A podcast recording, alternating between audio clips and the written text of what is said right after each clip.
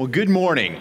I am so glad to be with you this morning. If you have your Bible either in electronic form or in printed copy, if you would take out God's Word and open to John chapter 10. John chapter 10. This passage has one of the most consistent imagery that we find throughout the pages of Scripture that of a shepherd and his sheep a shepherd and his sheep. If you stop and think about the entirety of Scripture, think about how many times shepherds and sheep are mentioned, right? The patriarchs, their main job, their nine to five, so to speak, was that of shepherd.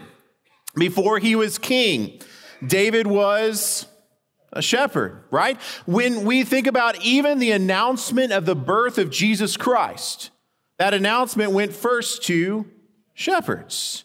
Shepherds are such an amazing, enduring image. But for us in the 21st century, we might think of sheep as woolly, cute, maybe kind of a gentle little animal. If uh, you know appropriately, they're also very tasty. Um, these are animals that we just kind of don't really deal with wasn't until I uh, lived in England where just north of where I studied there was a pasture that had all kinds of sheep. And it was really cool, short bike ride up, and you could watch this shepherd get out with his dogs and start working the sheep. And he would move them from one place to another place. And as he did that, you could see the movement of the sheep. It was mesmerizing. Thanks to the modern miracle of drone cameras, you can go to YouTube now and watch a guy throw a drone up in the air and then watch from above as they herd these sheep from um, one place to another. It's absolutely amazing. Do it later, not now, right? But watch these things. You're stressed, just watch someone herd some sheep. It's, it's an amazing kind of thing. So as you finish up your midterms or whatever, you just need to chill out, go to YouTube, watch herding sheep. It's phenomenal. It's an amazing kind of thing. Jesus in John chapter 10 is in this conflict with the religious leaders. You see, he's just healed someone who was born blind, but he did so on the Sabbath. Because he healed someone on the Sabbath, the religious leaders were not just a little, but a lot upset. They were extremely frustrated that Jesus would have the audacity to choose to heal someone on a day when all work was forbidden. You can read about that in John chapter 9, but it sets the tone and the context immediately for what we're going to read in the text of Scripture today. So if you have your Bible open to John chapter 10, we're going to read just the first few verses and then we'll actually look all the way through verse 21. But I want to see how this text lays out. So, together, if we could stand in honor of the Word of God, and I want us to read the first six verses here. This is God's word. Truly, truly, I say to you, he who does not enter the sheepfold by the door, but climbs in by another way, that man is a thief and a robber. But he who enters by the door is the shepherd of the sheep. To him, the gatekeeper opens. The sheep hear his voice, and he calls his own sheep by name and leads them out. When he had brought out all of his own, he goes before them, and the sheep follow him, for they know his voice. A stranger they will not follow, but they will flee from him, for they do not know the voice of strangers. This figure of speech Jesus used with them, but they did not understand what he was saying to them. Gracious God and Father, we ask that you would speak to us, to our hearts this morning as we study your word together. God, would you allow your spirit to work in our minds and our hearts and our lives to stir our affections, to dive deeper into our walk with our Savior? We pray this in Jesus' name. Amen. Now, what's interesting is Jesus is beginning to talk, to wrestle with these individuals. He is going to immediately start talking and using an illustration of this shepherding context. For example, we might place in our mind that it's possible that as Jesus is giving this talk, that there might actually be a sheep pen very close by. He's using it as an illustration to help them understand exactly who he is. Now, if you notice in the portion of scripture that we read, Jesus does not refer to himself at all. He just talks about some general principles about shepherding. Now, we're going to see that because the disciples were confused and did not understand, Jesus actually exegetes this passage for us and the remainder of the text, which we'll look at in just a minute. But for just right now, look at what he says for us to understand about shepherding and how important this is. First, he points out that there is a problem with bad people. There's a problem with bad people who have bad motives. He says, look, there anyone who climbs into this sheepfold by a different way is a thief and a robber. In the Middle East, in a lot of these uh, towns and cities in Israel during this time period, what would happen is they would have a communal sheep pen, a communal sheep pen. And basically, it was a large corral of uh, probably made out of stone, sometimes out of wood, but then it would have one entry point. And what would happen is at the end of the day, as the sun is setting, a shepherd would come with all of his sheep. He might have 50, he might have 100, he might have more, and he brings them into this corral. At the same time, his friend would also be coming in from the fields where his sheep had been grazing, and they would bring them all in, and his sheep would also go into that same pen. There would be three, four, five, six, or more shepherds with their sheep all in the same pen.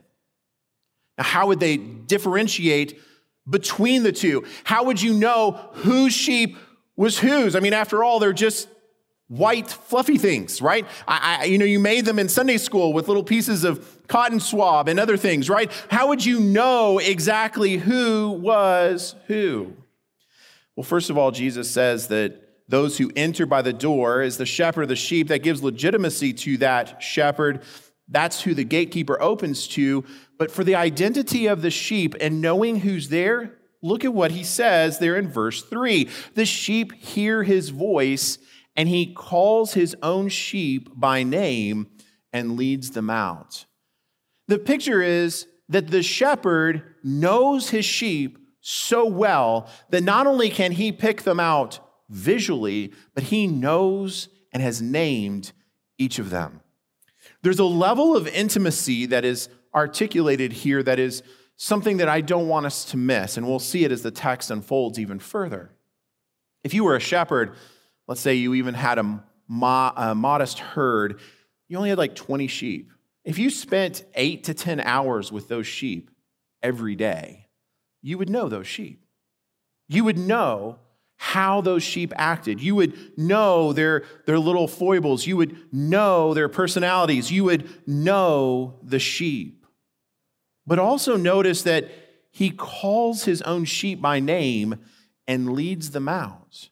One of the things that's so fascinating in the text of Scripture, we frequently are referred to as, as God's people as sheep. That is not a positive thing. Uh, sheep are dumb, uh, usually. They're, they're very much herd animals. Whatever one does, they kind of all do. Uh, that's why that term sheeple is probably such a, a, good descriptor of kind of how people operate. We kind of group think and we kind of do things like that. So these sheep coming out, they're, they're following. You would think that everyone would just follow. Every herd that was in that one common communal uh, corral would all come out at the same time. But what's interesting here and we, that we've known as we study sheep is that sheep can actually hear the tone, the timbre of the voice of the shepherd. The sheep have a form of imprinting on that particular shepherd. So a shepherd could stand up and say, Hey, my sheep, come to me. And his sheep would move in that corral and come to him. Now, what's interesting here for the people of the day, Jesus is highlighting for them something that they would have known or should have understood that it's not just Jesus that the shepherd would stand up and go, Hey, all sheep this way, let's go. This level of intimacy is very important because what is being pointed out is that the shepherd has a specific flock and that he knows that flock. Notice in verse 5 a stranger they will not follow, but they will flee from him. Sheep have an intrinsic stranger danger, so to speak. So if they hear some other shepherd trying to, to call them over, they're going to go the opposite direction. They don't want anything to do with that person. Instead, they want their shepherd, and that's all. Now, Jesus, as he's speaking all of these things to the people, you'd think most of the people kind of familiar with this. Let's kind of roll with this concept. I could see, you know, 21st century not very many of us, I think, have probably dealt with sheep unless they were on our plate. Um, it's, it's one of those things that we would expect confusion, but even in this day and time, with this a common visual component, notice in verse 6 this figure of speech Jesus used with them, but they did not understand. This spring in chapel, we've been going through a series on parables. The Gospel of John notoriously has Zero parables. Nothing that uses that word or phrase about parables. Instead, here in this text, some would have argued that this is exactly what Jesus is doing. He just uses a different term. It's a paroimia. It's, it's a figure of speech. It equates to the Jewish concept of a mashal. It is an illustrative teaching that's given on the spot, and it's pointing to ideas and concepts that everybody should have had in their minds. And by pointing that out, it was a common thing, and people should have been able to connect to it. But as Jesus is teaching, the people are going, Time out. Jesus, what are you saying? And it's from this point that Jesus exegetes his mashal. He exegetes his word picture. This is where the rest of this text plays out, and I want you to follow along as we begin to see how Jesus does this. The theme of the entire passage is that Jesus is the Good Shepherd. Jesus is the Good Shepherd. But notice how he begins to tease this out. So everyone says, Jesus, I'm confused. Why are we getting a lesson on sheep herding? Why are we getting a lesson uh, in this particular way? Well, Jesus, the Good Shepherd, is saying, first of all, that he is the only way. So as he takes his teaching, he tries to help them understand that he is the only way. Notice in verse 7, Jesus again said to them, Truly, truly, I say to you, this is a, a, literary mark in the Gospel of John that we need to understand that every time he says this, it's like focus in. This is a big moment. You should be paying attention to what's going on right here. Truly, truly, I say to you, I am the door of the sheep. I am the door of the sheep. Now, with this, we fall into a line of I am statements made by Jesus. Every time Jesus uses this ego eimi phrase, I am, he is making a bold allusion to the fact that he is God. He is claiming that he is none other than God. It is pulling on the literature and language of the Old Testament where Moses has that direct encounter with God in the burning bush where he is told God's name is I am. So when Jesus just says, I am the good shepherd, it's not a simple kind of, hey, I am this and I'm that. It's not a simple mark. He is saying this in a way that you should feel reverberations work through the crowd, that as he says, I am, people are already taking a step back. And then he adds, I am the good shepherd. Now, before he had already said in the Gospel of John, if you follow through, he's already said, I am the bread of life in 635. He's already said, I am the light of the world in 812. We see here in our text, I am the door of the sheep. We also will see, I am the good shepherd twice in our text that we are here. You can read on in the Gospel of John, I am the resurrection and the life. John 11, 25, that Jesus says that he is the way, the truth, and the life in John 14, 6, and that he is the true vine in John 15, 15. I am the door of the sheep. What is the illustration that he's helping us understand? He's helping us understand that he is the only way. There is no other way to the Father except through Jesus.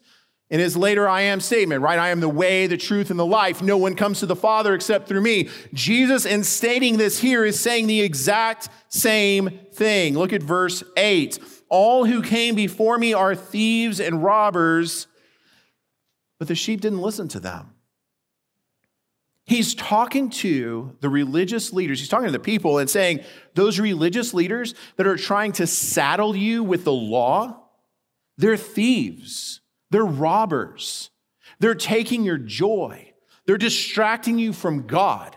They're taking away from you the very truth of who God is. They're taking this away. Instead, I am the gate I am the door of the sheep. Verse 9, I am the door. If anyone enters by me, he will be saved and will go in and out and find pasture. It's not that Jesus says that he is the way, the way in, and the only way in. He is not only the way, the truth, and the life, but he is the way by which we have life and sustenance he is the one who leads us to a good and full life. And one of the things that we could begin to look at in the 21st century, particularly, is how many promises our culture makes about life. And what's going to give you pleasure in life? What's going to give you meaning and fulfillment? We could go the Disney route of follow your own heart always leads to disaster, but okay, we could make it your best life now and decide that everything that I want to do, I'm just going to do. We could. Uh, we could say, hey, you know, the most important thing is the accumulation of stuff or money or followers on social media or any of these other kinds of things that our culture wants to determine for us that will give us purpose or meaning. Maybe it's your sexuality or your sexual preferences. The culture says that's where your truth lies. Follow your truth. Friends, Jesus says he is the door, he is the gate. Your truth only goes so far. Your money runs out. Your happiness will find an end because this world's promises are worthless. But Jesus says they're even more pernicious than that. Look at how he says this. Verse 10 The thief comes only to steal and to kill and to destroy. The thief isn't doing this passively. We're not just sitting around and it kind of happens to us. The thief, the devil, the evil one is after people to kill and destroy their lives. This is why the message of the gospel is so important and why it's so important for us to share the message of the gospel to any and all who would hear. Why? Because Jesus is the solution they are looking for. Jesus is the door. Jesus is the one who will lead us to life, hope, happiness. Now, friends, we're in this room. We're, we're Spurgeon College students. We're, we're those who are students at Midwestern Baptist Theological Seminary. We've got it all together. We know that's not true. Some of you have bought into a lie, and this is where we need to look at this and, and begin to apply to our lives. How many of us have bought certain these lies that I just need my college degree so I can get a specific job and then I'm just going to have everything that I need and I don't have to worry about that anymore. How many of us, when we are alone and by ourselves, open up our tablet or our laptop and we search out satisfaction from something on the web that is absolutely inappropriate? The thief comes to steal, to kill, to destroy. But do you see the contrast that Jesus offers in the latter part of verse 10? I came that they may have life and have it abundantly. Because Jesus is the way, because Jesus is the gate, we don't have to work for our salvation, praise God. Our salvation has been provided for us by the death, burial, and resurrection of Jesus Christ. And we can walk in confidence in Jesus Christ, our good shepherd. But, brothers and sisters, don't let, please don't let the allures of this world become a weight that is just simply the thief seeking to kill and destroy you, your ministry, your marriage, your family, your friends. Seriously consider have you saw, started to pursue other areas in your life to seek happiness, fulfillment, something that only Jesus can provide? But Jesus doesn't stop here. Verse 11, he gives us this next point in his exposition of his story. Jesus, the good shepherd, sacrificed everything for you. Look at verse 11 there. I am the good shepherd. The good shepherd lays down his life for the sheep. No one in that audience knew or understood what Jesus was going to do. No one at that time understood. We know. We know as we even today are marching ever closer to that annual point where we mark and remember the death, burial, and resurrection of Jesus Christ at Easter, this high point of the Christian calendar. It's all about what Jesus did on the cross. And he says, I am the good shepherd. And he lays down his life for his sheep. Now, he contrasts this in verse 12. He who is a hired hand and not a shepherd, who does not own the sheep, sees the wolf coming and leaves the sheep and flees. The wolf snatches them and scatters them. Basically, these false teachers, these false leaders, they have no skin in the game. They don't care. At the end of the day, they're in it for themselves. Friends, can I caution you? With all of the different voices that are out there in the world, whether it's on social media or on your YouTube channel or other places, there are voices that are speaking to distract you away from the Savior, to give you solutions that feed into your heart, which the scriptures tell us is desperately wicked, and to press us in directions that we never intended to go. And we listen to those voices and we begin to self justify. Those people have no skin in the game. They did not die for you, they did not give everything for you. And the moment any level of heat rises up, they're gone. That's why we shouldn't even, our faithful pastors that God gives us who are such a gift to us, they are not the shepherd. They are under shepherds. And we should not glorify them in any way, shape, or form to replace Jesus. Only Jesus is the good shepherd. We need to guard our hearts that we are so careful about this. Now, notice verse 15 just as the Father knows me and I know the Father, I lay down my life for the sheep.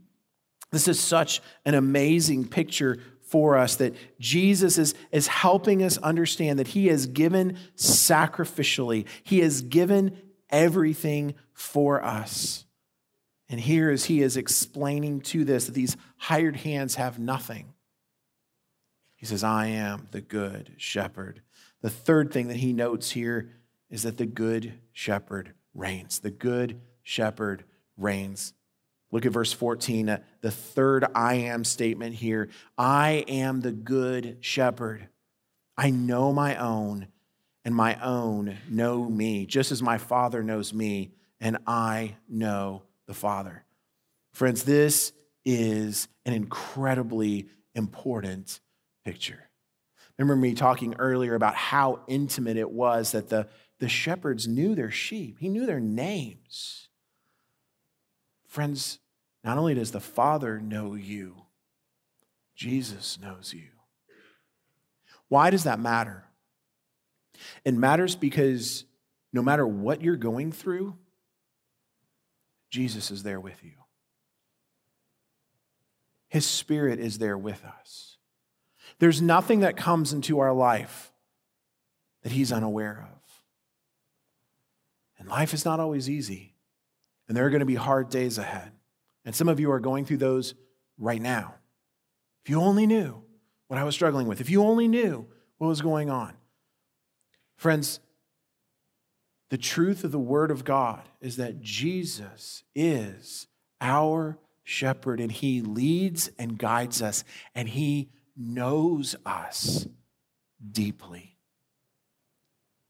There's not another religion on this planet that promises a God that knows and loves you. Not, not a collective you. He knows you. And in fact, when he redeemed you, he wrote your name in the Lamb's book of life. He knows you. He is the good shepherd. He knows us. Now, notice what happens with that. Verse 16, I have other sheep that are not of this fold. I must bring them also, and they will listen to my voice. So there will be one flock, one shepherd. That knowledge then creates unity. Now, I'd love to tell you that I didn't sit around in a dorm room in college debating whether or not this verse referenced aliens or something, right? it's not. What Jesus is trying to indicate is that the purpose of God is global and that he is the good shepherd for all of humanity. His salvation is for everyone. From the most broken person that is walking down the street in downtown Kansas City today to the most affluent person who might be out playing golf on the national between breaks in the rain. It matters not. Jesus is the shepherd, He is the one who provides for their salvation. And He alone. So when we start thinking about this, this then understands, helps us understand the concept of unity. This is unity in a Revelation 7 way, where John, same author as this book, sees before the throne of Jesus Christ, before the throne of God, he sees every tribe, every tongue, every nation worshiping and glorifying God. This is a unifying vision saying that as God redeems humanity, he is making us into his own people. And it matters not the background we came from, it matters not the color of our skin, it matters not where we've been because our redemption is found in Christ alone. The only thing that matters is Jesus Christ. Paul, when he's writing to the church in Colossae, in Colossians chapter 1, says such an amazing thing related to this. Verse 18 of chapter 1 He is the head of the body, the church. He is the beginning, the firstborn from the dead, that in everything he might be preeminence. For in him all the fullness of God was pleased to dwell, and through him to reconcile to himself all things, whether on earth or in heaven, making peace by the blood of the cross. And you, who once were alienated and hostile in mind, doing evil deeds, he is now reconciled in his body of flesh by his death in order to present you holy and blameless and above reproach before him. If indeed you continue in the faith, stable and steadfast, not shifting from the hope of the gospel that you heard, which has been proclaimed in all of creation under heaven. Friends, Jesus is the good shepherd. And notice that even as he does this, he does all of this in obedience to the plan and the will of the Father. Verse 18 No one takes it from me, but I lay it down on my own accord. I have authority to lay it down, and I have authority to take it back up. This charge I've received from my Father. Now you think, okay, Jesus just blew everyone away. He's, he said, I am, and the thundering of God is God's voice is just reverberating through the crowd. Again, this is in the context of, of healing a man born blind. Everyone understands, everyone gets it right. Verse 19. There was again division among the Jews because of these words. Many of them said he has a demon and is insane. Why listen to him? Others said, These are not the words of one who is oppressed by a demon. Can a demon open the eyes of the blind? Not everyone is going to understand. Some of you in Fusion, as you go out this summer, you're going to share the gospel with people, and they're not going to understand. They're just, they're just not. And you continue to move forward and you share the gospel. Many of us are going to enter into ministries even this coming Sunday. And we're going to share the hope and the word of Jesus Christ. And we're going to share that Jesus is our one and only Savior. And people are going to turn their hearts and they're going to walk out the door hardened. They're not going to understand. John's point in all of this is that whether people get it or not is irrelevant. Jesus is the good shepherd. Jesus is who he says he is. And Jesus is the only way.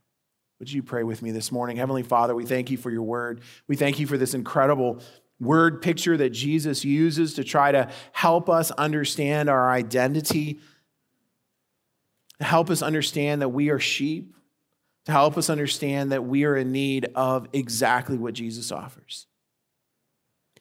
God, in, my room, in this room today, I know that there are brothers and sisters of mine who are struggling with some things that are pretty significant. Consequently, Lord, they may be tempted to take their eyes off of you. God, I pray that you would help them turn their hearts and affections toward you. That if any in here have been confused, led astray by those thieves who have come to steal and destroy their joy, God, that you would help them connect with a professor, with me, with others, to help them find freedom that's found in Jesus Christ alone. Dear Lord, we, we know there may even be someone here in this room or online that does not know you as Savior. God, I pray that the power of your Spirit that you would convict them, that you would draw them, they would hear your voice. We pray this in Jesus' almighty name. Amen.